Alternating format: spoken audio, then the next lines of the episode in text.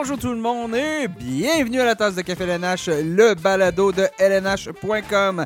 Mon nom est Nicolas Ducharme et je vous parle en ce 5 avril. Bienvenue.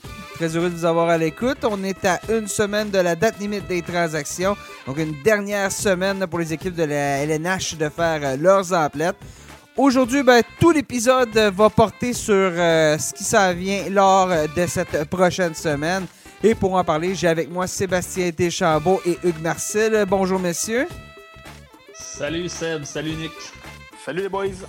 Messieurs, ça va, euh, ça va être assez occupé, j'ai l'impression, dans les, prochaines, euh, les prochains jours. Hein. On dirait que c'est différent cette année, puis on va en reparler un peu. Le portrait est vraiment euh, différent. Donc aujourd'hui, comme je disais, tout l'épisode est là-dessus. Je sais que la semaine dernière, dans, dans notre dernier balado, on avait dit qu'on allait parler poolers un peu, mais on a décidé de, de, de, passer notre tour. La simple raison, c'est qu'il va y avoir tellement de, changements. Je pense que si on vous donne des trucs pour les poolers, pour ce qui s'en vient lors euh, de la semaine prochaine, ça va peut-être être un peu plus euh, un peu plus gagnant. Surtout que j'imagine dans vos pools, vous-même, vous allez faire quelques transactions d'ici là, Donc euh, ça va ça va peut-être plus influencer ce qui s'en vient dans votre cas. Surtout que je sais que dans certains pools, la, la, date limite des transactions n'est pas la même que dans celle de la. On se laisse quelques jours pour juger de ce qui se fait. Donc ça va peut-être être un peu plus gagnant pour vous, chers auditeurs. Alors, avant de commencer, ben, je vous dis, si vous nous écoutez sur le lnh.com, ben, on est disponible sur à peu près toutes les plateformes de diffusion euh, Spotify, Apple, Google, Deezer, TuneIn. Abonnez-vous, comme ça, vous allez avoir. Euh, je sais que la plupart des plateformes mettent un petit, un, petit, un petit point, un petit avertissement, peu importe, lorsqu'il y a un nouvel épisode. Donc, vous allez absolument rien manquer. Donc, euh, suivez-nous, abonnez-vous et n'hésitez pas si vous êtes en déplacement pour nous écouter sur ces plateformes.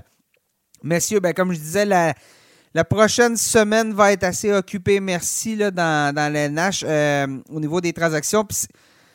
C'est, euh, ça va être tellement différent cette année. C'est tellement plus compliqué et j'ai l'impression, je ne sais pas si vous êtes d'accord avec moi, que tout va se régler là, vraiment à la dernière minute en raison de la, de la réalité du plafond salarial.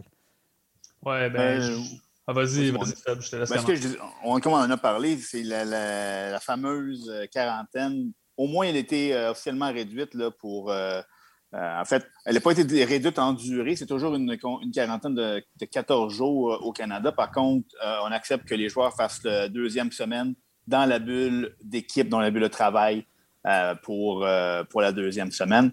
Donc, mais ça aide beaucoup, évidemment, les équipes canadiennes à faire des transactions. Mais on, va en parler. le classement est tellement serré euh, que les équipes vont vouloir euh, régler euh, peut-être leurs entêtes le plus rapidement possible pour ne pas avoir à perdre ces, précieux matchs-là ou trouver le bon moment dans le calendrier pour ne pas que, les, que les joueurs nouvellement acquis manquent trop de matchs. Oui, puis j'ai l'impression que le fait que ça soit tellement euh, serré au classement va faire en sorte que, euh, je pense, on en parlait un peu, Nick, avant l'enregistrement du podcast, mais il y a beaucoup d'équipes pour qui le, statut d'acheteur ou vendeur va se régler dans les, dans les prochains jours. Je mm-hmm. pense entre autres aux Flyers de Philadelphie, aux Blues de Saint-Louis, aux Prédateurs de Nashville. Il y a les Sharks de San Jose aussi là-dedans. On aura l'occasion d'y revenir. Euh, mais ça va se régler cette semaine. On va, dépendamment des performances de l'équipe, est-ce qu'on va glisser au classement, est-ce qu'on va remonter? Euh, donc, c'est une autre des raisons pour lesquelles ça va, se, ça va jouer à la dernière minute, à mon avis. Oui, l'exemple le plus, le plus évident, à mon avis, je regardais les, les Flyers de Philadelphie. On joue trois matchs cette semaine et trois matchs euh, excuse, on en joue quatre. Puis dans les quatre matchs, il y en a trois contre les Bruins de Boston. Tu gagnes les trois, c'est pas la même chose que si tu gagnes, euh, si tu as gagné bon, euh, un seul. Donc, il y a beaucoup de choses qui vont se décider à ce moment-là chez les, chez les Flyers parce que euh, il y a seulement quatre équipes par section qui vont participer aux séries éliminatoires. Puis il y en a certaines qui. Ça, ça, va être difficile. peu importe qui va affronter les Capitals de Washington en première ronde, tu, tentes de faire un causer une surprise, mais quand même, tu ne veux pas hypothéquer ton, ton avenir pour ce qui s'ensuit. Euh, particulièrement, bon, parlons-en à propos du plafond salarial. Il y a beaucoup d'équipes qui ont peu, vraiment peu de marge de manœuvre, qui accumulent les jours. On les a vu, les transactions, là, faire passer un joueur sur des squads de réserve, ramener le joueur sauver à coup de. je, veux dire des scènes. on sauve des scènes tout simplement pour euh, essayer d'avoir un peu d'espace à la, à la fin de la saison. Parce que Là, on est dans les calculs, hein, puis on va probablement chez certaines équipes aller chercher des joueurs en espérant pouvoir libérer juste assez d'espace pour que lorsqu'on va arriver à la fin de la campagne, on ait, on un peu, un peu d'espace. Donc, des équipes qui ont des marges de manœuvre, il n'y en a pas une tonne en ce moment. Non, puis euh, c'est pour la même raison, Nick, le, fait que le plafond salarial va rester fixe euh, la saison prochaine également. Euh, les joueurs qui habituellement sont les plus populaires sur le marché. On parle de joueurs qui ne sont pas joueurs autonomes sans compensation à la fin de la saison, donc pas des joueurs de location. Cette année, bizarrement, ironiquement, ne sont pas les plus populaires parce que l'équipe qui, qui, vont faire leur acquisition ne pas simplement trouver une façon de les faire rentrer dans leur masse salariale cette année pour la fin de la saison, mais aussi pour toute la, prochaine saison. Donc, c'est un double casse-tête euh, qui habituellement euh, rend ces joueurs-là beaucoup plus attrayants. Euh, on, se dit, on a deux chances de gagner, de tout rafler avec ce joueur-là. Cette année, ça va être cette saison, une saison condensée où là, on regarde le classement et c'est difficile pour une équipe de dire nous sommes vraiment un joueur de, tout rafler. Euh, ça va être très intéressant de voir les décisions que certaines équipes vont prendre. On a parlé des Flyers de Philadelphie. Le cinq matchs en sept jours d'ici la date limite des transactions, dont trois contre les Bruins. Donc, euh, c'est vraiment là, le, moment qui va décider qu'est-ce qu'on fait, qu'est-ce qu'on prend comme décision. On ajoute ou on se départit. Et puis, euh, ces trois duels-là contre les Bruins par les Flyers va, va dicter le futur de l'équipe. En, ce sens, est-ce que vous attendez justement, ça, oui, peut-être tout va se régler à la dernière seconde, mais ça va être une année beaucoup plus calme que d'habitude? Ben, j'ai l'impression que c'est difficile à, dire. À chaque année, on, se pose la question est-ce que ça va être calme ou pas être calme, mais j'ai l'impression que cette année, euh, j'ai l'impression qu'on va avoir peut-être un petit peu moins de, d'échanges d'envergure à la date limite des transactions. Là, on a, on, a, euh, on parle de, Taylor Hall, on parle qui, est, un, qui est un gros morceau. Euh, mais l'année, dernière, on a vu le Lightning donner euh, deux choix de première ronde et un espoir comme Nolan Foot pour aller chercher Barkley, Goodrow et, Blake Coleman. J'additionne les deux transactions. Je suis comme pas certain qu'on va voir ça cette année. Comme Seb a dit, des gars qui ont encore des années de contrat, peut-être plus des, des quick fix, comme on dit en, anglais, des, joueurs de profondeur, euh, parce qu'avec le plafond salarial, ça vient, ça vient tout, euh, tout chambouler. C'est un, un casse-tête, on ne se le cachera pas. Donc, c'est un marché de vendeurs ou c'est un marché d'acheteurs? Comme il n'y a pas beaucoup de, vendeurs officiels, mais ça va, écoute, on, pourrait se reparler dans une semaine, puis de, rendre compte que la liste des vendeurs a doublé. Euh, moi, je pense que c'est un marché pour les joueurs à petit salaire. Euh, on, va avoir de la difficulté et ça va être un, marché où les équipes qui ont de la place sur le marché salarial vont avoir un statut vraiment particulier. Euh, quand on ne sera pas obligé d'être créatif et de demander à, l'équipe avec qui on fait une transaction de retenir une partie du salaire ou d'accepter un salaire en retour, euh, on va avoir vraiment le gros bout du bâton.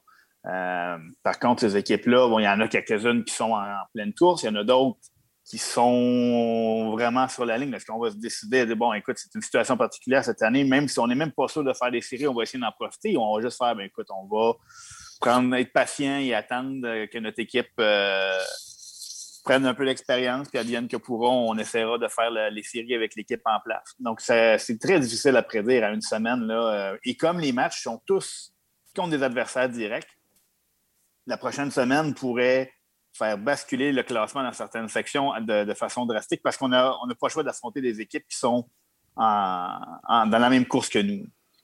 Ton, euh, puis tu regardes aussi, bon, on parle de plafond salarial depuis tantôt, les équipes qui vont accepter de garder euh, du salaire, comme l'ont fait les, les Sables de Buffalo dans le cas de la transaction Eric Stall, ça n'aura jamais valu autant que ça, garder du salaire cette année. C'est vraiment la différence. Puis il y a des équipes qui sont en reconstruction puis qui ont cette marge de manœuvre-là, euh, les sénateurs d'Ottawa, mêlé les Devils, tout ça, ou, écoutez, c'est correct, on va t'envoyer un joueur, mais ça va te coûter euh, la totale pour que je décide de garder la moitié de son salaire. Mais on peut se le permettre. Les sénateurs, c'est le meilleur exemple. je veux dire, on n'aura pas de gros contrats d'ici encore quelques années. donc, on peut se permettre de faire ces transactions-là. Encore là, il faut que tu ailles le joueur qui, attire euh, quelqu'un. Et, et je me demande, je ne sais pas, j'ai une idée qui vient de me popper en tête, là, mais une équipe, par exemple, qui n'a pas les moyens de garder du salaire, pourrait-elle échanger un joueur à une équipe qui a les moyens de garder du salaire et ce joueur-là, cette équipe-là ensuite garde une partie de ce salaire-là et refile le joueur à l'équipe qui devait à l'origine obtenir le joueur? Je ne sais pas si vous comprenez ce que je veux dire. Oui, mais ça s'est fait, je pense, par le passé avec euh, l'échange qui a fait passer Ryan Reeves des mhm. Pingouins au, euh, Golden Knights. Euh, il y avait un intermédiaire et je me demande si c'était pas justement les, les sénateurs. Ou... L'année dernière, Robin Leonard avait été échangé à Toronto avant de, avant de se retrouver à Vegas.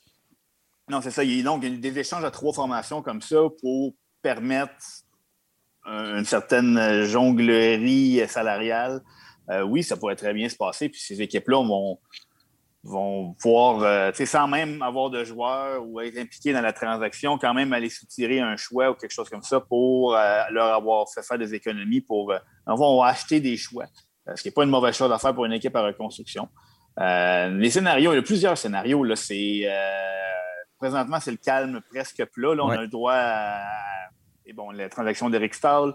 Le reste, c'est des petites transactions de, joueurs de Ligue américaine ou de joueurs de profondeur. Euh, ben, les gros noms sont encore en place. Et puis, les gros noms, la liste des gros noms, on va aborder ça plus tard, mais elle fluctue en fonction des, séquences de succès de certaines équipes. La liste des joueurs qu'on a, qui étaient sur le marché n'était pas la même présentement qu'elle l'était il y a deux semaines. Exactement. Ben, parlons-en de ces gros noms-là. Euh, Sébastien, tu as mis la table. Alors, allons-y. Parlons-en de qui euh, pourrait attirer l'attention. Et on est arrivé avec un, certain top 3. Nous trois, je pense, les joueurs qui sont, à notre avis, les joueurs les plus désirables sur la date, euh, à la date limite des transactions. Allons-y avec le, plus évident. Je pense que c'est Taylor Hall du côté des Sables de Buffalo. Hugues Hall une euh, clause de, non-mouvement, mais a laissé euh, savoir que si on veut l'échanger, il n'y aura pas de problème. Donc, euh, j'ai l'impression que le passage de Hall va avoir été assez court à Buffalo, à ton avis? Ah, ben, c'est évident que, Taylor Hall ne sera plus un, membre des, des, de Buffalo après la date limite des transactions, là, à moins d'une blessure qui, lui ferait rater le, reste de la saison. un coup de malchance, je veux dire, les Sabres ne peuvent tout simplement pas pas échanger Taylor Hall dans le sens où euh, c'est une année perdue pour, euh, pour, euh, pour les Sabres. Donc, aussi bien maximiser les actifs qu'on va avoir en, retour. Donc, non, moi, je pense que je pense comme toi, Nick, Taylor Hall, c'est terminé pour lui à toute fin pratique avec les Sabres. Est-ce que. C'était un joueur de location avant même le début de la saison. On, a fait, on a fait son, on a, fait une on a fait son acquisition pour cette année. Lui voulait redorer son blason et mettre la table pour un, prochain contrat à long terme. Euh, Buffalo voulait le courtiser, à lui montrer ce qu'on était capable de faire à Buffalo avec un joueur de sa Et dans les deux cas, euh, ça ne s'est pas passé comme on le souhaitait. Donc, euh, je pense aussi que Taylor Hall, excuse-moi de, te couper ça, je pense Aucun problème. Taylor Hall, c'est peut-être une bonne chose pour lui qu'il aille. Parce que tu parlais de redorer son blason à Buffalo, ça n'a pas fonctionné c'est peut-être une bonne chose, honnêtement, qu'il change d'adresse puis qu'il espère euh, bien terminer la saison, connaître des bonnes séries éliminatoires. Ça pourrait euh, l'aider sur la signature de son prochain contrat. Donc, je veux dire, pour Hall, pour les Sabres, c'est une bonne chose si on, change d'adresse.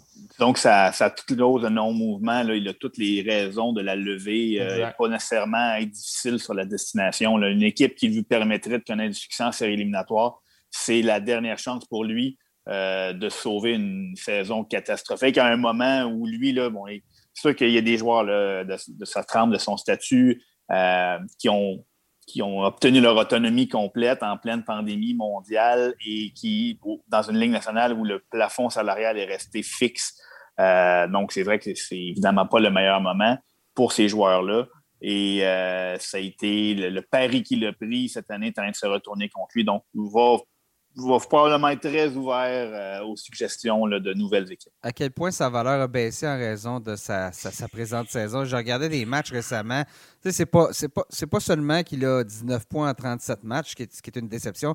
Bon, euh, différentiel est moins 21, puis on le sait, ça va mal pour tout le monde, mais il, y a dans son jeu, je trouve, une certaine euh, nonchalance un peu. patine pas comme on est habitué de le voir sans valeur, à quel point ça a baissé, à votre avis?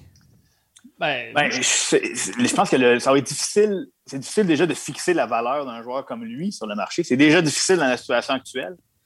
Donc, de savoir à quel point son rendement l'a fait baisser, alors qu'on avait déjà de la difficulté à la fixer, même s'il avait eu la meilleure saison de sa vie et que les, les Sabres étaient en voie de rater les séries, euh, ça aurait été difficile de l'évaluer, sa, sa valeur, à cause de la situation. Et là, on, en plus, on rajoute à ça une saison de misère.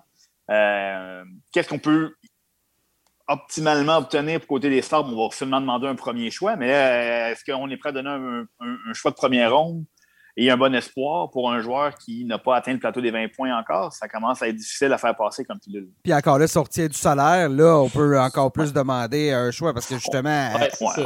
à, à 8 millions par année, si tu décides d'en On garder ce n'aura presque reste. pas là, le choix cette année. C'est ça, exactement. Puis tu ne gardes pas sur plusieurs années. Fait que c'est gagnant pour Buffalo là, de, de cet angle-là d'aller chercher une valeur pour euh, garder le salaire de Hall. Mais bon, ça reste Taylor Hall, ça reste un joueur qui a été le, le- le- le joueur le plus utile à son équipe euh, récemment. Donc, c'est quand même une belle cible. Ben, la, la- la seule chose, c'est que tu regardes sur le marché, puis des joueurs comme Taylor Hall, avec, avec le, niveau de talent de Taylor Hall, il n'y en a pas. là. Je veux Ouais. dire, il y a, il y a Cal Palmieri qui, qui- qui est un, un bon joueur aussi, mais je veux dire, Taylor Hall est une, une petite coche en avant, puis je pense qu'il va toujours avoir de la demande pour Ouais. ce genre de joueur-là, même s'il n'y a pas la, la- la saison de sa vie. Puis je pense qu'il y a des circonstances atténuantes à Buffalo aussi. là. Jack Eichel n'est pas là. L'équipe euh, l'équipe est dans un, dans un, dans un marasme. euh, Ils sont prêts de sortir de cette léthargie-là. Donc je, je pense qu'il va toujours avoir une demande pour des joueurs comme Taylor Hall, simplement pour la simple raison qu'il n'y en a pas beaucoup des comme lui sur le marché.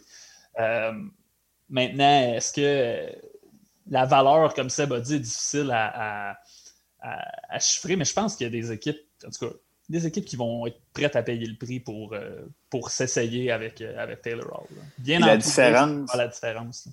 La différence, c'est que là, l'équipe qui. Cette année, il n'y a pas de joueur. Ça aurait pu être un Taylor Hall, mais on se rend compte que ce ne sera pas ça. Et il n'y a pas de joueur vedette vraiment qui peut qui va arriver sur un premier duo de défenseurs, un premier trio. Il n'y en a pas cette année. Ça aurait pu et ça aurait dû être Taylor Hall, mais l'équipe qui va faire son acquisition, c'est pas pour sauver son attaque et en faire le, le, le, la- le fer de lance. Là, ça va être un, un joueur qu'on va vouloir insérer peut-être sur un deuxième trio, euh, une, une équipe qui, à qui manque un peu de punch offensif et qui cherche là, un ailier capable de jouer là, dans son deuxième. Peut-être pas un troisième trio, mais si on a une belle profondeur, là, on, c'est, c'est ça qu'on, qu'on a sur le marché cette année. On n'a pas de, de Marianne Ossa des belles années des, euh, des Penguins de Pittsburgh qu'on va chercher un Gavon Megan là. Il n'y en a pas cette année sur le marché. c'est des joueurs, après qu'on va passer notre top 2 ou 3, qui sont déjà deuxième paire, deuxième trio. On tombe dans les joueurs de profondeur tout de suite.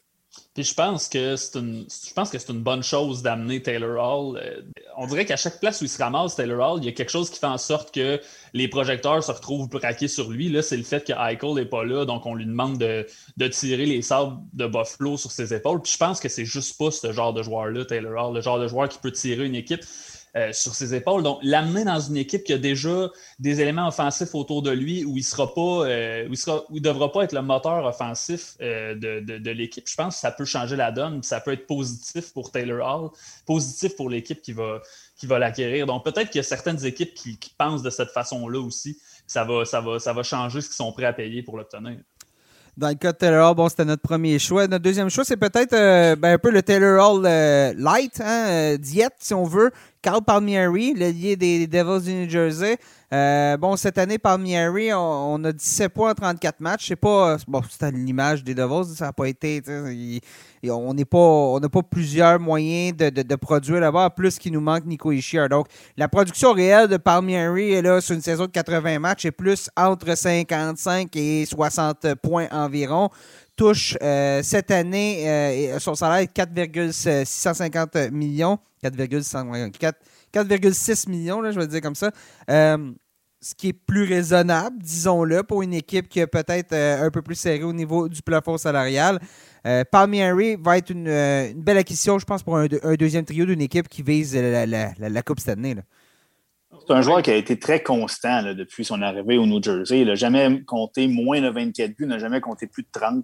Euh, je pense qu'il y avoir un très gros marché sur, autour de, de Palmieri. Il a déjà été retiré de la formation Ouais, des Devils par, exactement. euh, par, euh, par mesure préventive. Là, on sait, là, on sait, la- on connaît la situation au New Jersey. Je pense qu'on aimerait beaucoup prolonger l'entente avec, avec Carl Palmieri parce que c'est bien beau Mhm. construire, mais il faut avoir les joueurs d'expérience un petit peu. Et puis, il cadre bien dans, dans ce qu'on tente de, bâtir chez les Devils. Mais si on n'est pas capable de s'entendre avec lui avant la date limite, ben, on se reprendra cet été s'il devient joueur autonome sans compensation, puis on va essayer de soutirer le maximum des actifs. Et, je pense que derrière Taylor Hall, ça fait aucun doute dans mon esprit que c'est l'attaquant le plus recherché sur le marché.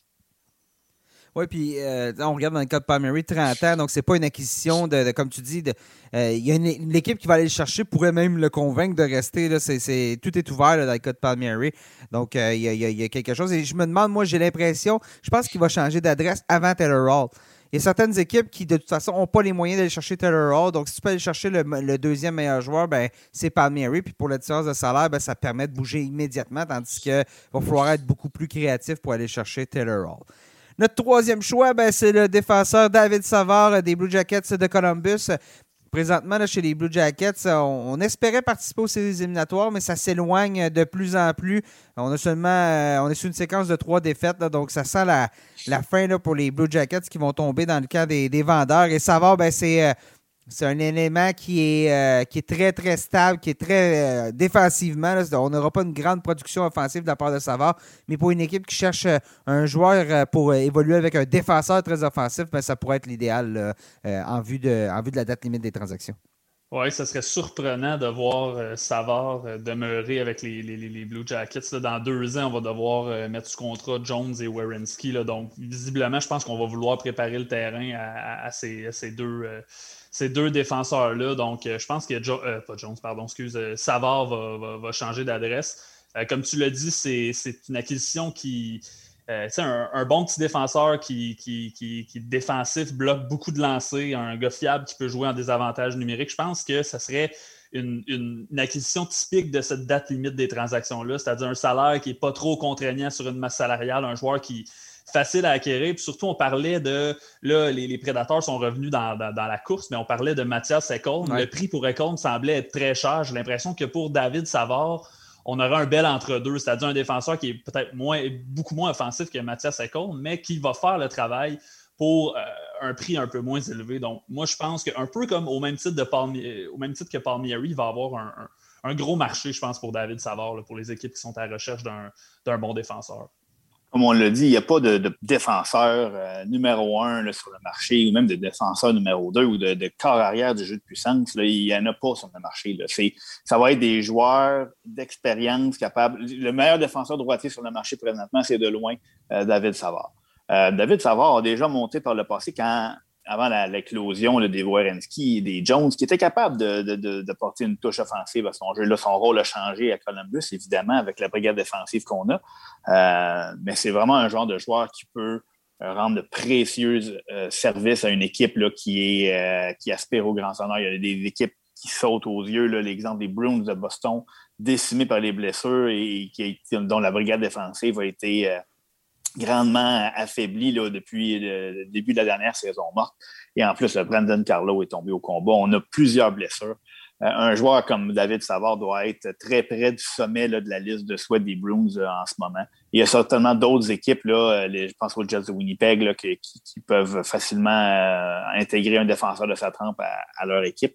Donc, oui, David Savard, là, maintenant que Mathias Ecolm n'est visiblement plus sur le marché, euh, et le fait que lui, tombe joueur autonome avec, sans compensation, contrairement à Econ, qui restait un an de contrat, je pense que c'est vraiment le défenseur qui va être le plus populaire sur le marché des transactions.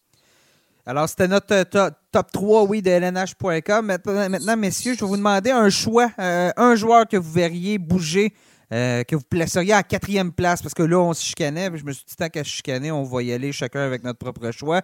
Comme ça, le reste de la journée va mieux se passer pour tout le monde. Mais plus sérieusement, euh, votre quatrième choix, vous, ce serait qui? Je te laisse y aller, Seb. Oh boy. Bon, OK. À ce moment-là, moi, je vais y aller avec, euh, avec un joueur. Moi, je, regardais un peu les dernières transactions qui ont eu un impact. Là, et puis, tu en as parlé rapidement à Hugues, le Blake Coleman. Et puis euh, Barclay Goodrow l'année dernière avec, euh, avec le Lightning, qui, leur a vraiment. C'est vraiment deux joueurs qui leur ont permis euh, de franchir ce pas en série. Des joueurs robustes, capables d'occuper des rôles précis en série. Et moi, je regarde les, joueurs qui, sans être des joueurs complètement de, avec un rôle plus effacé de quatrième trio, sont capables d'apporter une contribution à cause d'un homme dans le cercle des mises au jeu, tout ça. Et il y a un nom qui m'est revenu, c'était Scott Lawton avec les, euh, euh, les Flyers de Philadelphie. On parle d'un joueur de centre, bon, comme plusieurs joueurs chez les Flyers, le ralenti offensivement au cours des dernières semaines, mais il, était capable d'apporter une belle contribution de ce côté-là. Euh, beaucoup utilisé en infériorité numérique. Au centre d'un troisième trio, peut, peut donner un bon coup de main à un joueur robuste, un joueur qui va tomber, évidemment, joueur autonome sans compensation. Donc, le prix risque d'être raisonnable. Si les Flyers décident euh, de, fermer les livres cette année, là, on a parlé de leurs trois duels contre les Bruins, ça peut être une belle option pour, euh, pour une équipe en, quête d'aide au centre. Ça peut-être difficile pour une équipe comme les, leurs rivaux de la Pennsylvanie, les Penguins de Pittsburgh, qui sont justement à la recherche peut-être d'un joueur de centre supplémentaire. Euh, de traverser la Pennsylvanie pour aller jouer chez les grands rivaux. Mais euh, il y a plusieurs équipes, je suis convaincu, qui vont aller cogner à la porte des Flyers pour obtenir un joueur comme lui. Ton côté, Hugues? Ben, moi, je vais avec. Euh, peut-être peut surprenant un peu, mais je pense que Ryan Getzlaff des Ducks d'Anaheim, je ne sais pas ce que vous en ce que vous en pensez. C'est certain qu'il y a une clause de non-mouvement, donc c'est, il va un petit peu choisir sa, destination s'il décide de changer d'adresse. Mais je pense que euh, c'est un joueur qui pourrait donner un, bon coup de main à une équipe à la recherche de, profondeur. On, parle d'un, on parle d'un, bon joueur de centre qui a 35 ans. il n'est pas non plus fini, là, Ryan Getzlaff. Il a quand même 15 points en 36 matchs, mais c'est au sein d'une équipe. Euh, vraiment pas offensive des Dogs d'Anaheim. Donc, tu sais, je pense que c'est un joueur qui peut encore donner un, bon coup de main sur le, sur le plan offensif, capable de, se mesurer à des, à des bons joueurs adverses. Bon, c'est certain que son salaire, 8,25 millions, c'est pas facile euh, d'en faire l'acquisition, mais on, parlait tout tantôt, tantôt de, d'équipes qui pourraient conserver du salaire avec un, joueur. Je me demande si une équipe ne va pas passer un, coup de téléphone à Bob Murray, à, à Anaheim pour, pour faire l'acquisition de Getzlaff. Je serais curieux de. J'ai hâte de voir. Euh, tu sais, Getzlaff, il y aura. En tout cas, j'ai hâte de voir, mais à 35 ans, il n'y aura probablement pas beaucoup d'autres chances de gagner la Coupe Stanley. Les Ducks. Euh, pas Anaheim. Euh, pas, exactement, pas c'est Anaheim que je voulais dire. Donc, est-ce que peut-être ça va lui tenter de, de, de changer de place? Pourquoi pas? Je lance ça, je lance ça comme ça. La seule chose avec Getzlaff, c'est qu'il a dit qu'il voulait vraiment rester à Anaheim. Lui, il se considère. Donc, écoute, est-ce que est-ce que ne sera pas le premier joueur qui dit une chose, finalement, euh, devant la situation, euh, va décider de changer d'adresse euh, si l'offre est bonne, comme tu dis. Ça dépend de l'équipe, hein, j'ai l'impression. Ben, c'est ça, tout dépend du plan qu'on lui, qu'on, lui présente. Il, y a, Patrick Marleau, je crois, qui avait dit ça, qui a dit ça aux Sharks récemment je serais ouvert à bouger si le plan est, est, intéressant pour moi. Je ne veux, pas, veux pas être échangé pour être échangé. Je veux pas juste être une, valeur euh, qui, qui, vous donne des choix ou peu importe. Il a gagné le droit de choisir sa prochaine destination. Puis euh, si jamais il voit quelque chose, un bon fit en bon français, ben, euh, libre à lui d'accepter l'offre. je vois ça comme un peu comme le Canadien qui est allé chercher Rick Stall. C'est un peu le, le, même genre de, de, de transaction. Euh, de, mon côté, j'allais, j'allais recommander euh, son coéquipier à Getstaff, Rickard Raquel, qui a connu euh, une saison avec un très bon, un très gros bas et un très gros haut. Mais là, il est blessé. C'est pas clair quand il va revenir. Donc, j'ai l'impression que ça se pourrait que les Ducks restent, restent pris avec lui. Donc, je, vais recommander un bon vieux vétéran, joueur de centre, qui peut jouer partout, là, à vrai dire. Nick Foligno, chez les Blue Jackets de Columbus. c'est pas c'est pas le joueur le plus flashy, là, je peux dire, mais il peut te donner un peu de défensive, peut te donner un peu d'offensive, il peut jouer partout. Je pense que c'est un couteau suisse très intéressant pour une équipe en vue des séries éliminatoires. Euh, je regarde euh, du côté de, du Minnesota où on n'a pas une grande ligne de centre, on manque un peu de profondeur. Mais Foligno pourrait être euh, un atout intéressant. C'est un joueur qui a de l'expérience. Il n'est jamais allé très très loin en série, mais a toujours bien vécu les deux dernières années des, Blue Jackets où on est allé surprendre un peu tout le monde en, séries éliminatoires. Les trois dernières, même, je peux dire. Là. On a eu des beaux duels contre Nick Crosby. Exactement. exactement. Donc, il y, a quand même je pense que Foligno est un choix intéressant. Son salaire est, quand même euh, euh, notable. Il faut, que tu acceptes de prendre son salaire. Mais bon, s'il y a quelque chose à faire et si lui est intéressé à bouger, euh, pourrait le faire. Parce que, bon, comme on a dit, il est rendu à 33 ans. il est joueur autonome sans compensation. Donc, ça se pourrait que si tu veux gagner la Coupe Stanley, c'est cette année que ça va être la, meilleure possibilité. Donc, on verra bien dans, dans le cas de Foligno. J'ai hâte de voir. Je pense que c'est vraiment le type de joueur qui, personnifie exactement qui sont les Blue Jackets. Mm-hmm. je pense que l'organisation va tenter de le garder Euh, ouais, il n'y a, rien qui empêche, c'est ça. Il n'y a rien qui empêche de le ramener, c'est ça. Exactement. Tu sais, c'est pas la même situation que lui a joué avec Ottawa pendant quoi Pendant six années, cinq années, là, je pense. Là. Euh, tu sais, c'est pas la même situation que Getstaff qui a passé toute sa carrière à Anaheim. Mm-hmm. Oui, mais c'est pas. Euh, écoute, euh, j'essaie de me souvenir, le Nick Foligno n'est pas natif de l'Ohio lui-même. Je m'avance peut-être pour. Foligno, il est originaire de Buffalo. Non, bon, tu vois, j'étais pas là du tout. Donc, euh, peut-être aller rejoindre son frère. Ben, c'est ça, c'est ça. C'est ça. Donc, c'est une suggestion comme ça, mais je pense que chez le Wild. En plus, le Wild euh, a, de la place sous sa masse salariale. C'est une des, rares équipes qui, peut se permettre d'aller chercher un contrat puis sans payer pour euh, qu'on laisse du salaire de l'autre côté. Donc, pour terminer la saison. C'est un, un, fit comme un autre, mais en plus, c'est ça. Son frère est là au Minnesota, donc ça serait intéressant. Messieurs, je poursuis. Euh, on va y aller avec quelques questions. Je vous lance ça, puis répondez, puis ça va permettre à, un peu tout le monde de se faire une tête chez les amateurs de hockey, chez les auditeurs qui nous écoutent. Quelle équipe, là, à l'approche, une semaine, la date limite des transactions, n'a pas le choix de bouger? Ouh, ça, c'est pas le choix de bouger. Euh, moi, je vais, euh, je vais dire, il y a plusieurs équipes qui, je pense, vont bouger, qui n'ont pas le choix J'en ai, j'ai fleuré un peu. Les Bruins de Boston là, se trouvent dans une euh, situation pénible à la ligne bleue et dans une section, euh, on avait déjà surnommé un peu section de la mort avant le, début de la saison, la section Est Math Mutual, euh, pour pouvoir se débarrasser des Capitals, des Islanders et des Pingouins en série éliminatoire. Il va falloir peut-être colmater des brèches au niveau de la brigade défensive et améliorer un petit peu la, la, production offensive des deuxième et troisième trios. Donc, Boston est dans une très belle situation pour participer aux séries. Par contre, a plusieurs faiblesses dans une section qui ne pardonne pas. Donc, je pense que les Bruins se trouvent dans une situation où ils n'auront pas vraiment le choix de bouger. Euh, Seb, tu parles de section qui ne pardonne pas. Moi, je vais avec euh, la section euh, du Wild du Minnesota. Moi, pour moi, le Wild est une équipe qui, euh, qui, doit bouger. Si on veut faire un, bon bout de chemin en série, je pense qu'il faut ajouter un peu de, un peu de gras autour de, cette attaque-là. Euh, j'ai l'impression qu'on manque peut-être un petit peu de profondeur du côté du Wild. On a, on a, une bonne défensive, on a deux bons gardiens qui font le travail, mais euh, ça va être difficile dans, la section du Wild en série avec les, avec les Golden Knights, avec l'Avalanche. donc, je vois, je vois le Wild ne pas vraiment avoir le choix de bouger simplement pour s'améliorer, pour faire un, bon bout de chemin en série.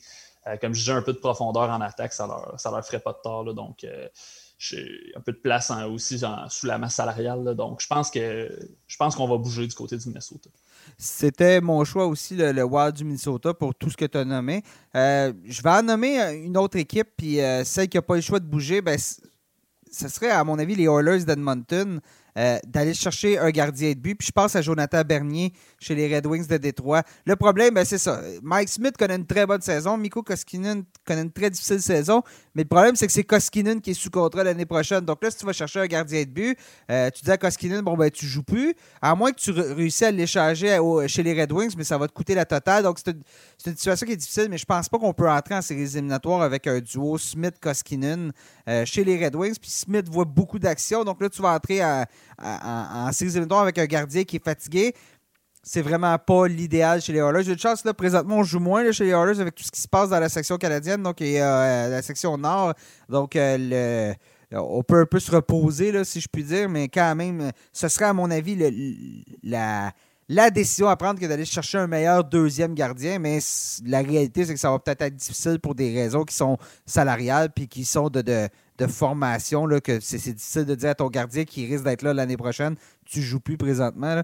Euh, mais on l'a vu plutôt chez les, les, euh, en début de saison, les euh, Oilers n'ont pas beaucoup d'options en profondeur chez les gardiens. On se souvient, on avait rappelé, je pense que c'était Stuart Skinner. Stuart Skinner, exactement. C'est ça, exactement. Donc, je pense que d'aller chercher un gardien supplémentaire, puis, ben, écoute, de faire, de, de, de, de, le, faire jouer, puis de laisser Koskinen sur les lignes de côté, je pense pas que ce serait une mauvaise décision. Moi, pour rejoindre un peu, vas-y. Euh, ben non, mais ben, je, vous, pose la question, pensez-vous qu'un peu d'aide en attaque, ça pourrait. Parce qu'on compte sur les deux meilleurs joueurs au monde, mais une fois qu'on a une fois qu'on a dépassé McDavid et Dreisaitl, c'est plutôt mince là, Edmonton. Pensez-vous que un petit coup de main en attaque, parce que j'ai, on dirait que j'ai peur avec les Oilers qu'il leur arrive le même scénario que la saison dernière, c'est-à-dire rentrer en série euh, et, perdre au premier tour, parce qu'on euh, le sait, là, en série, c'est c'est une autre bébite, là, et j'ai comme l'impression que si on n'ajoute pas de profondeur derrière les, deux, euh, les deux machines offensives que sont McDavid et Dreisaitl, j'ai l'impression qu'on va peut-être tomber en plat, à plat un peu en série. Je ne sais pas ce que vous en pensez. Euh, moi, j'allais dire, euh, j'allais dire oui en attaque et oui à la défense. Il y a plusieurs endroits. la, perte de Scott Clefbaum m'a fait vraiment très, très mal aux, Oilers. Donc, on a besoin d'aide en profondeur dans à peu près toutes les positions. J'aurais dit, ben là, je vais laisser Nick euh, apporter son point, puis je vais revenir après ça avec les, euh, les, compétiteurs des Oilers dans la section nord. Ben, je veux dire, oui, tu as raison, Sébastien l'a bien résumé. Oui, ils ont besoin d'aide en profondeur en attaque. Oui, ils ont besoin d'aide en profondeur en défense. Mais à un moment donné, c'est comment réussir à le faire. Je pense que ça va être difficile. Euh, c'est pour ça que j'ai ciblé le poste de gardien, mais je pense que c'est le poste où c'est le plus crucial d'avoir des, renforts. Euh, écoute, on, dirait que peu importe, le, meilleur renfort va peut-être être justement de s'assurer que Dreisaitl et McDavid jouent pas ensemble, puis que les joueurs qui sont à leur côté livrent la marchandise, parce que les renforts, on a été les chercher avec le retour de Paul Harvey, avec euh, Dominique Cahoun, on a...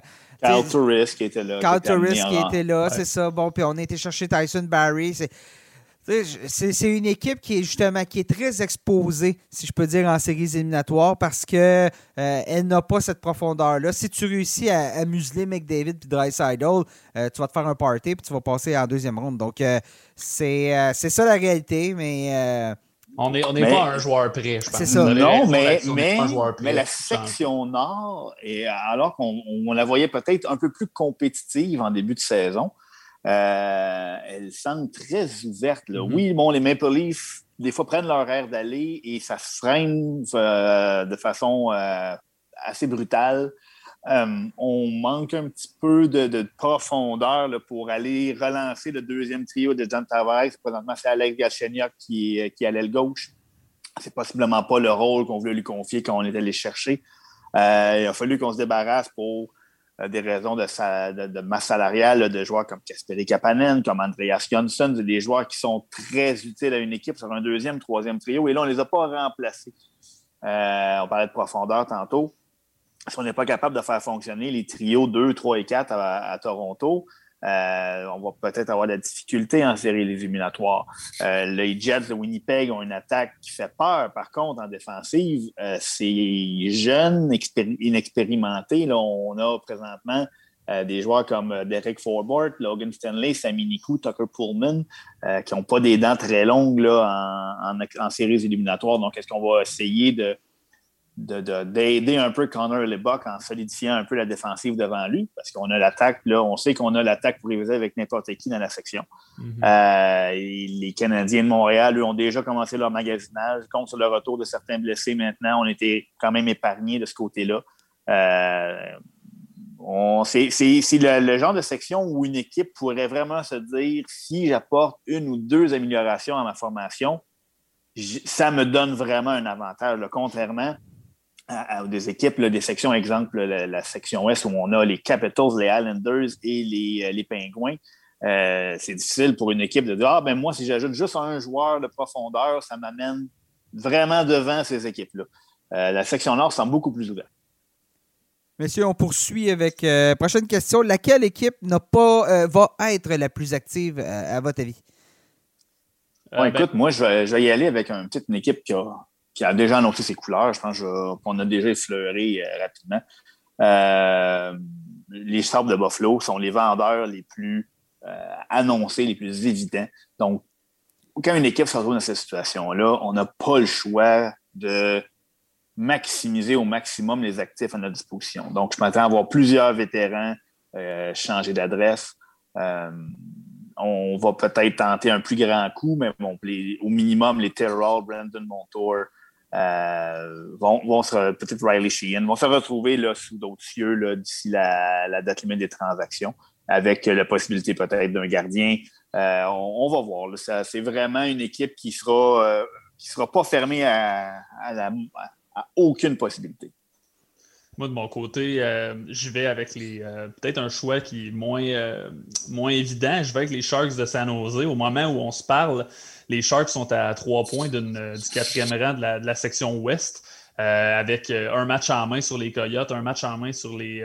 sur les non, pardon, sur, même, même nombre de matchs joués que, que, les Blues avec qui ils sont à égalité, mais un match en main sur les Coyotes. Donc, j'ai hâte de voir la prochaine semaine des Sharks.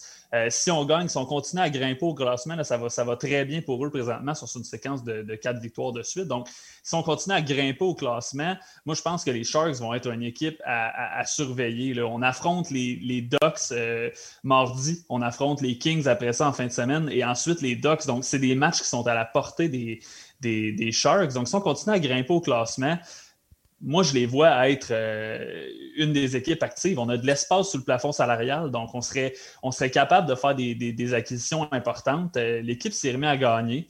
Donc, euh, j'ai vraiment hâte de voir ce qu'ils vont faire. Mais à San Jose, on a un noyau de joueurs qui est relativement âgé.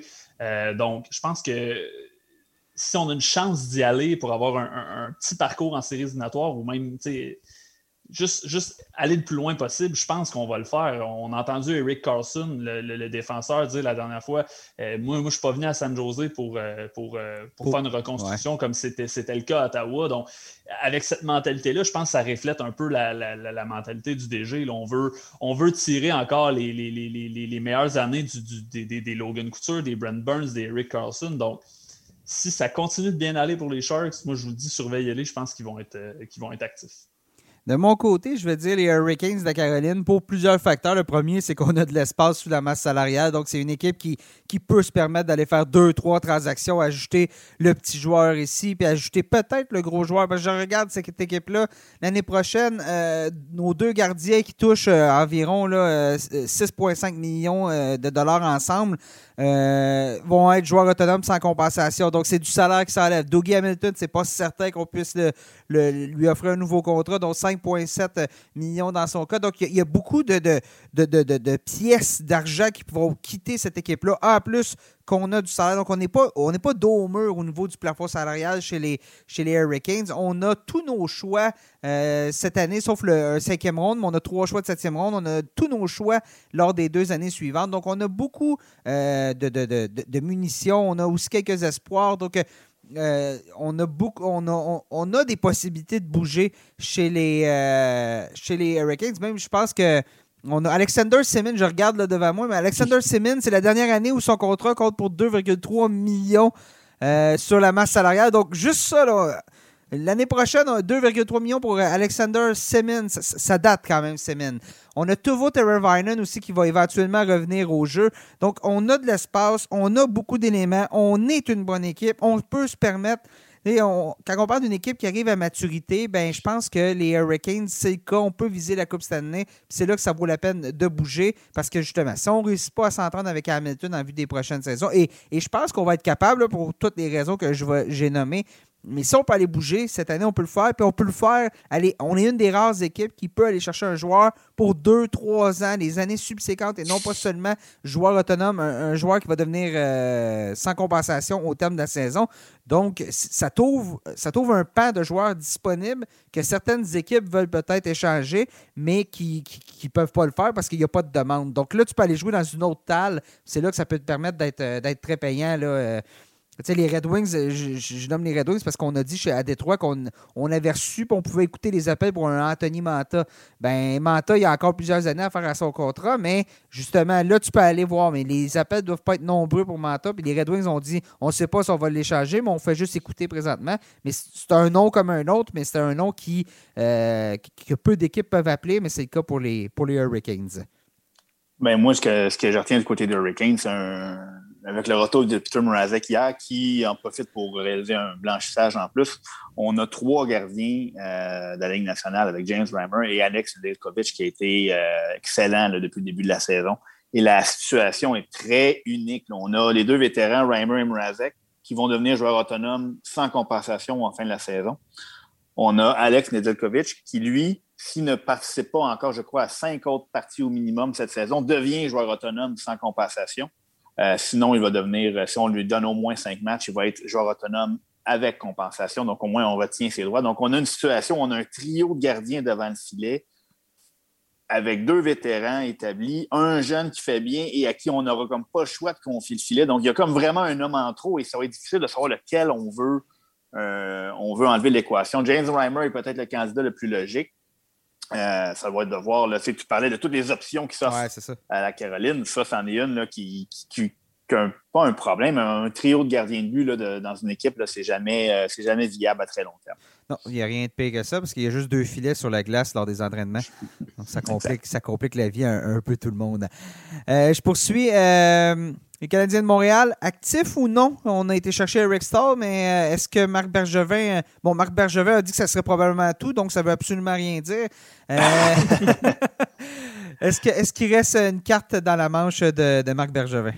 Ben, moi, euh, tu viens de le dire un petit peu. Il faut, faut jamais se fier à ce que Marc Bergevin dit parce qu'il il fait toujours le contraire de ce qu'il dit. Mais sincèrement, Marc, Marc Bergevin, c'est un, un, DG qui, qui est actif de nature. Donc, euh, ça commence à être compliqué avec le plafond salarial. On il va falloir vraiment faire une gymnastique financière assez. Euh, assez, euh, assez grande pour faire un autre coup d'éclat. Je ne m'attends pas nécessairement à un autre coup d'éclat, mais j'aimerais quand même être une mouche euh, sur le mur du bureau de Marc Bergevin parce que d'après moi, il va quand même passer beaucoup d'appels.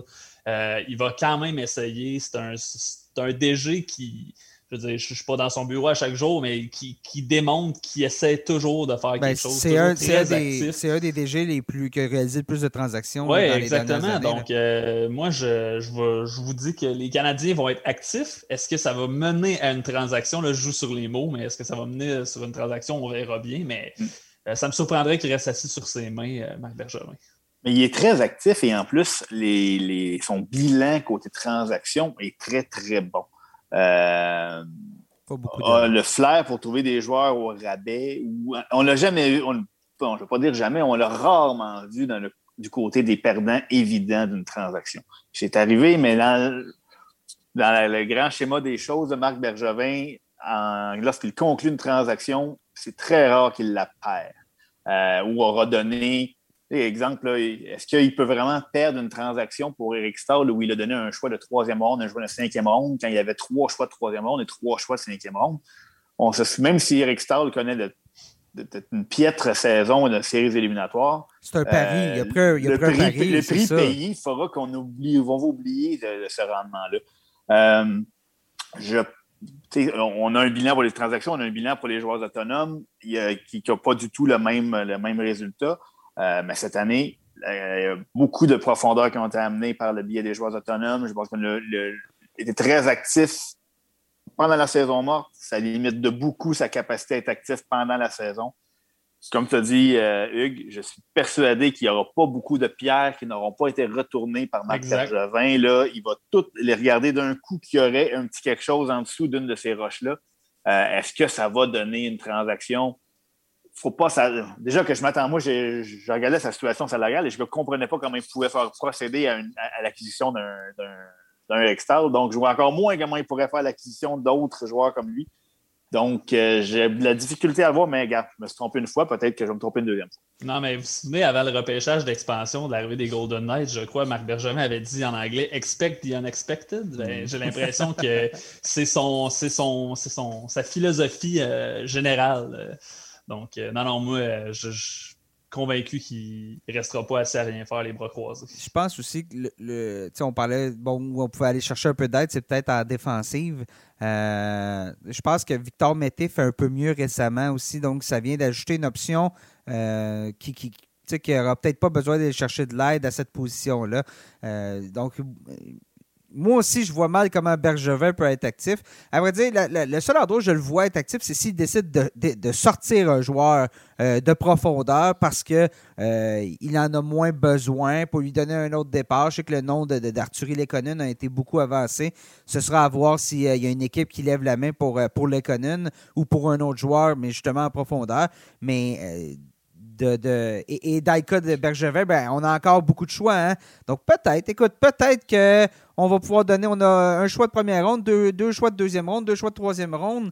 Euh, peut-être que si on fait un package avec un joueur pour réussir à sortir du salaire, tout est possible. Euh, expect the unexpected. Attendez-vous à ce que vous attendez pas, c'est pas mal ça. Il ne faut pas oublier, là, on n'en parle même pas là, depuis le début, là, mais euh, un facteur qui n'est qu'on n'a pas mentionné et qui est euh, dans l'esprit de tous les directeurs généraux, c'est eux qui m'ont fait réaliser ça, qu'on n'a pas parlé encore, mais c'est le fameux repêchage d'expansion. Euh, chaque joueur qu'on acquiert et qui ne devient pas joueur autonome sans compensation, là, il faut, faut, décider si euh, on le garde, si on le protège. Donc, ça, ça rend encore ces joueurs-là qui ont plus d'une année de contrat plus difficile à acquérir parce qu'on va donner un certain un certain package pour acquérir un joueur sous contrat pour quelques années. Mais il faut aussi décider si on va le protéger et au détriment de qui. Donc, c'est comme un autre actif qu'on perd dans cette transaction-là. Euh, c'est vraiment une situation qui est inédite et compliquée sur plusieurs tableaux. Effectivement, c'est très bien résumé. On poursuit, euh, messieurs. Euh, euh, aujourd'hui, sur le site web de lnh.com, on a la table ronde. On a demandé à nos, journalistes, nos fidèles, l'équipe, voilà, de lnh.com, qu'est-ce qu'ils voient comme une transaction parfaite, une transaction qui est gagnante pour tout le monde? Ce joueur-là, à cet endroit, c'est la grande logique. Je vais tout d'abord y aller avec notre pupitreur Philippe Landry, lui qui a parlé euh, des Blues de Boston, c'était euh, des Blues de Boston, oui, des Blues de Saint-Louis. a parlé de Taylor Hall euh, au début, puis ensuite ben, a dit, à raison du salaire, Carl Palmieri, c'est sa recommandation. Mais vous, votre recommandation, c'est quoi pour cette transaction-là? Ben, vas-y. Vas-y tout d'abord, Hugues, parce qu'ensuite, je vais donner la mienne, puis Seb, puis moi, on va se pogner. Donc, vas-y, Hugues. Euh, bon, ben, on espérait qu'on se pogne pas sur ma recommandation, mais je penserais pas. Moi, j'avais dit euh, David Savard euh, du côté des, Jets de Winnipeg. Hein, les, les, les, Jets et les Blue Jackets sont déjà dans ça une fois, donc pourquoi pas deux fois. Mm-hmm. c'est certain, Seb, tu parlais des Bruins de Boston, c'est effectivement très logique. également, l'arrivée de Savard à Boston, ça, ça, serait très logique pour toutes les raisons que tu as mentionnées. Mais du côté des Jets, euh, ce, que, je trouve des Jets que les Bruins n'ont pas nécessairement, c'est je dirais que les Jets ont une, attaque qui est beaucoup plus équilibrée sur, euh, sur 3-4 trios. On a, une des meilleures offensives de la LNH. On a un gardien qui est euh, candidat au Vizina depuis, depuis deux ans. Donc, je pense que tout ce qui manque, c'est un, un, peu d'aide en défensive. Et là, on, deviendrait de, de, très sérieux aspirants euh, à, la Coupe Stanley ou à tout le moins des sérieux aspirants pour sortir vainqueur de la section Nord en séries éliminatoires. Euh, le, DG, là, Kevin Cheveldayoff, disait il y a quelques jours que la défensive des Jets, c'est pas une défensive que sur papier, tu la regardes, tu vois les noms et tu es, renversé, mais c'est une défensive qui fonctionne par comité. Et cette philosophie-là, j'ai l'impression que David Savard, qui lui non plus n'est pas un gros nom, n'est pas un gars qui, qui, qui, qui, vous tient sur le bout de pendant un match, je le verrais bien se, marier à cette philosophie-là, s'intégrer avec les Jets, retrouverait son ancien coéquipier Pierre-Luc Dubois. Euh, donc, peut-être ça faciliterait l'intégration. Euh, et là, avec la, quarantaine qui a été euh, réduite, en fait, que tu peux te joindre à l'équipe après tes, tes, sept premiers jours de quarantaine, ça devient plus facile de faire une transaction d'une équipe américaine, d'un joueur qui passe d'une équipe américaine à une équipe canadienne. Donc, moi, je pense que Savard, pour ses qualités défensives, pourrait donner un petit, juste un petit avantage aux Jets qui deviendrait, selon moi, ça replacerait peut-être les, les four-boards euh, dans, leur chaise. On a aussi perdu Nathan Beaulieu pour la, pour la saison. Le Beaulieu qui n'est pas. Euh, qui n'est pas non plus le, défenseur numéro un de cette organisation-là. Mais je veux dire, ça viendrait quand même un peu euh, pallier cette perte-là. donc, c'est pour cette raison-là que je trouve ça, je trouvais ça logique que Savard se retrouve là-bas à Winnipeg. De mon côté, euh, bon, on en parlait un peu plus tôt pour dire que le Wild du Minnesota était une des équipes qui avait assez de marge de manœuvre pour aller chercher un, joueur qui ne euh, sera pas un joueur autonome sans compensation au terme de la prochaine saison. Puis j'ai regardé du côté des Sharks de San Jose, puis il y a Thomas Shurtel qui va être euh, un joueur autonome la saison prochaine. Euh, ben, ça serait une belle acquisition parce que justement, la ligne de centre des, du, du, du Wild est pas. Euh, tu sais, Victor Rask, il n'y a pas très longtemps, était un joueur qui était retraché de manière euh, quotidienne. Euh, et, là, cette année, ben, ça va mieux, mais je joue avec Kirill Kaprizov, je joue avec Matt Zuccarello. Ça aide aussi. Donc, j'ose pas imaginer ce qu'un Hurtel pourrait faire au centre de ces deux joueurs-là. Hurtel aussi a repris bon, 24 points 31 matchs cette année. C'est quand même une belle production. Puis moi, c'est parce que je considère que les Sharks vont manquer les séries éliminatoires parce qu'il y a trop de. Les gardiens de but, Martin Jones, euh, c'est un joueur que tout le monde on avait abandonné. Puis là, ça se doit d'être celui qui euh, tient le fort chez les, chez, chez les Sharks. On, est sur une belle séquence. au début de la saison, j'avais dit que les Sharks allaient être ma surprise, puis allaient réussir à se glisser en séries éliminatoires.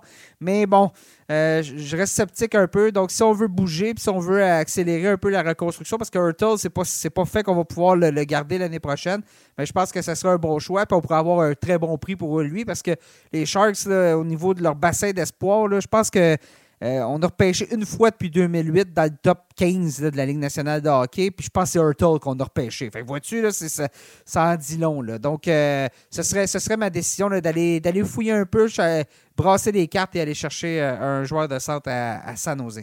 Si je comprends bien, tu es, moins confiant avec tes Sharks que Seb avec ses Stars. C'est, c'est, ce que je comprends. Ouais, ben exactement. Ben écoute, ben, cette prédiction-là, je l'aurais fait avec confiance la semaine dernière. Tu me suis? Oh, ouais, non, mais je t'agace. Les, les, récents, c'est que ça. Mais là, justement, vas-y, Seb, là, puis euh, sors, ta, sors ta, ta, ta salade. Je te laisse, je t'écoute. Ben, écoute, euh, moi, euh, au contraire, là, quand, quand j'ai vu ta suggestion, je me suis dit, mais mon Dieu, pourquoi, pourquoi, Nicolas? Pourquoi? les Sharks, selon moi, vont, me font penser beaucoup aux Penguins de Pittsburgh. Là, dans, on va y aller entre guillemets, all-in tant aussi longtemps que notre noyau. De toute façon, notre noyau, là, on s'est, on s'est marié avec là, chez les Sharks. Eric Carlson, Brent Burns, Logan Couture. Le divorce va coûter euh, cher aussi. Pardon? Le divorce va coûter cher aussi. ah, ça va, être, ça va être quelque chose. Mais c'est, écoute, c'est des joueurs qui vont gagner maintenant, à court terme, ou ne gagneront pas. Mais là, on, on est pris avec. Donc, euh, je pense qu'on va plus chercher à ajouter qu'à soustraire et quitte à, sacrifier un autre choix de première ronde et même un de leurs euh, peut-être rares bons espoirs. Euh, je ne serais pas surpris de voir les Sharks ajouter. Puis moi, j'ai même dit que le gros nom, Taylor Hall, serait la transaction à faire du côté de Doug Wilson. On, depuis que Martin, Martin Jones a retrouvé ses repères, euh, est phénoménal depuis, euh, depuis une dizaine de matchs. Là, euh, fait partie des meneurs des gardiens de la Ligue dans toutes les catégories. On j'aurais pas dit ça il y a, un mois à peine. Honnêtement, il n'est pas dans, mes, dans mon top 25 des poolers depuis le début de la saison, mais là, la semaine dernière, je vais être comme Ouais, on va falloir y passer, puis ça se pourrait que j'ajoute cette semaine.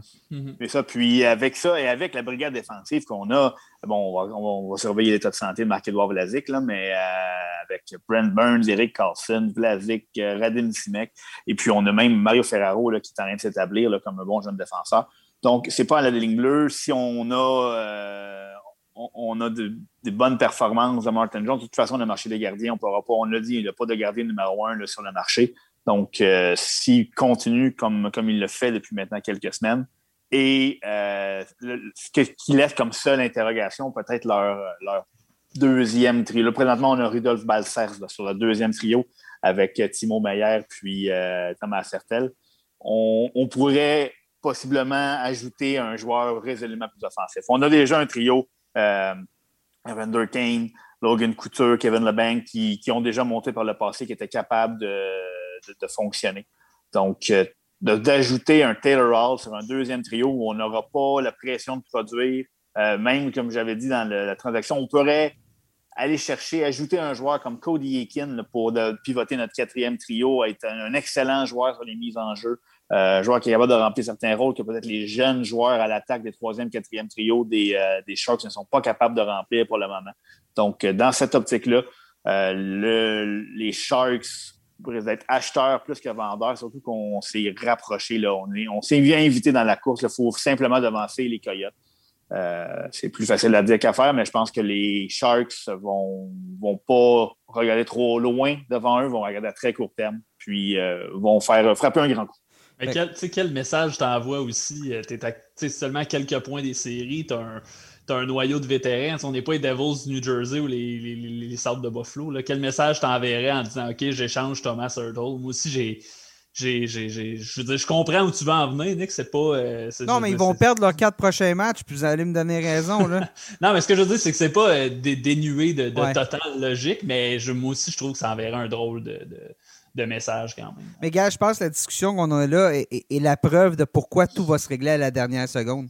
Parce que présentement, il y a trop d'équipes sur la bulle. Il y a trop d'équipes qui sont dans une situation où réellement ils, peuvent, accéder aux séries éliminatoires ou deux défaites de plus, puis c'est, soudainement, c'est la catastrophe.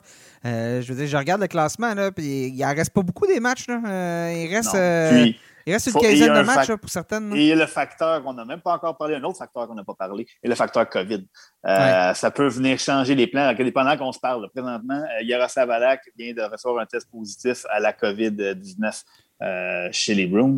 Donc, on se retrouve avec un Tuka Rask qui n'était pas au sommet de sa forme, un Yaroslav Alak qui est à l'écart du jeu présentement parce qu'il va être inscrit sur le protocole de la COVID. Donc, il nous laisse Dan Vladar comme gardien numéro un présentement.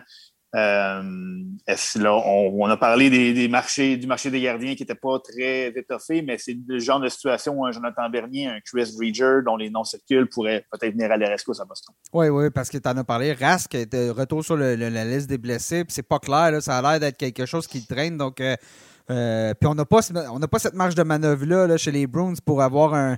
Ben, Vladar a bien fait jusqu'à présent, fait même mieux qu'à Lac. Donc, écoute, des fois, c'est un joueur qui sort de nulle part comme ça, surtout chez les gardiens de but. Euh, un joueur qui sort de nulle part. Nedeljkovic, euh, on le voyait comme un, bon espoir, mais c'est une chose d'être un bon espoir, puis c'en est une autre de livrer la marchandise. Jake Oettinger, bon, nommez-les cette année. Il y en a plusieurs des gardiens qui sont arrivés dans la Ligue nationale de hockey à, 24, 25 ans, puis euh, on, s'établit rapidement. Là, donc, Vladar. Matt Murray, Matt Murray l'a fait, Thatcher Demko l'an dernier.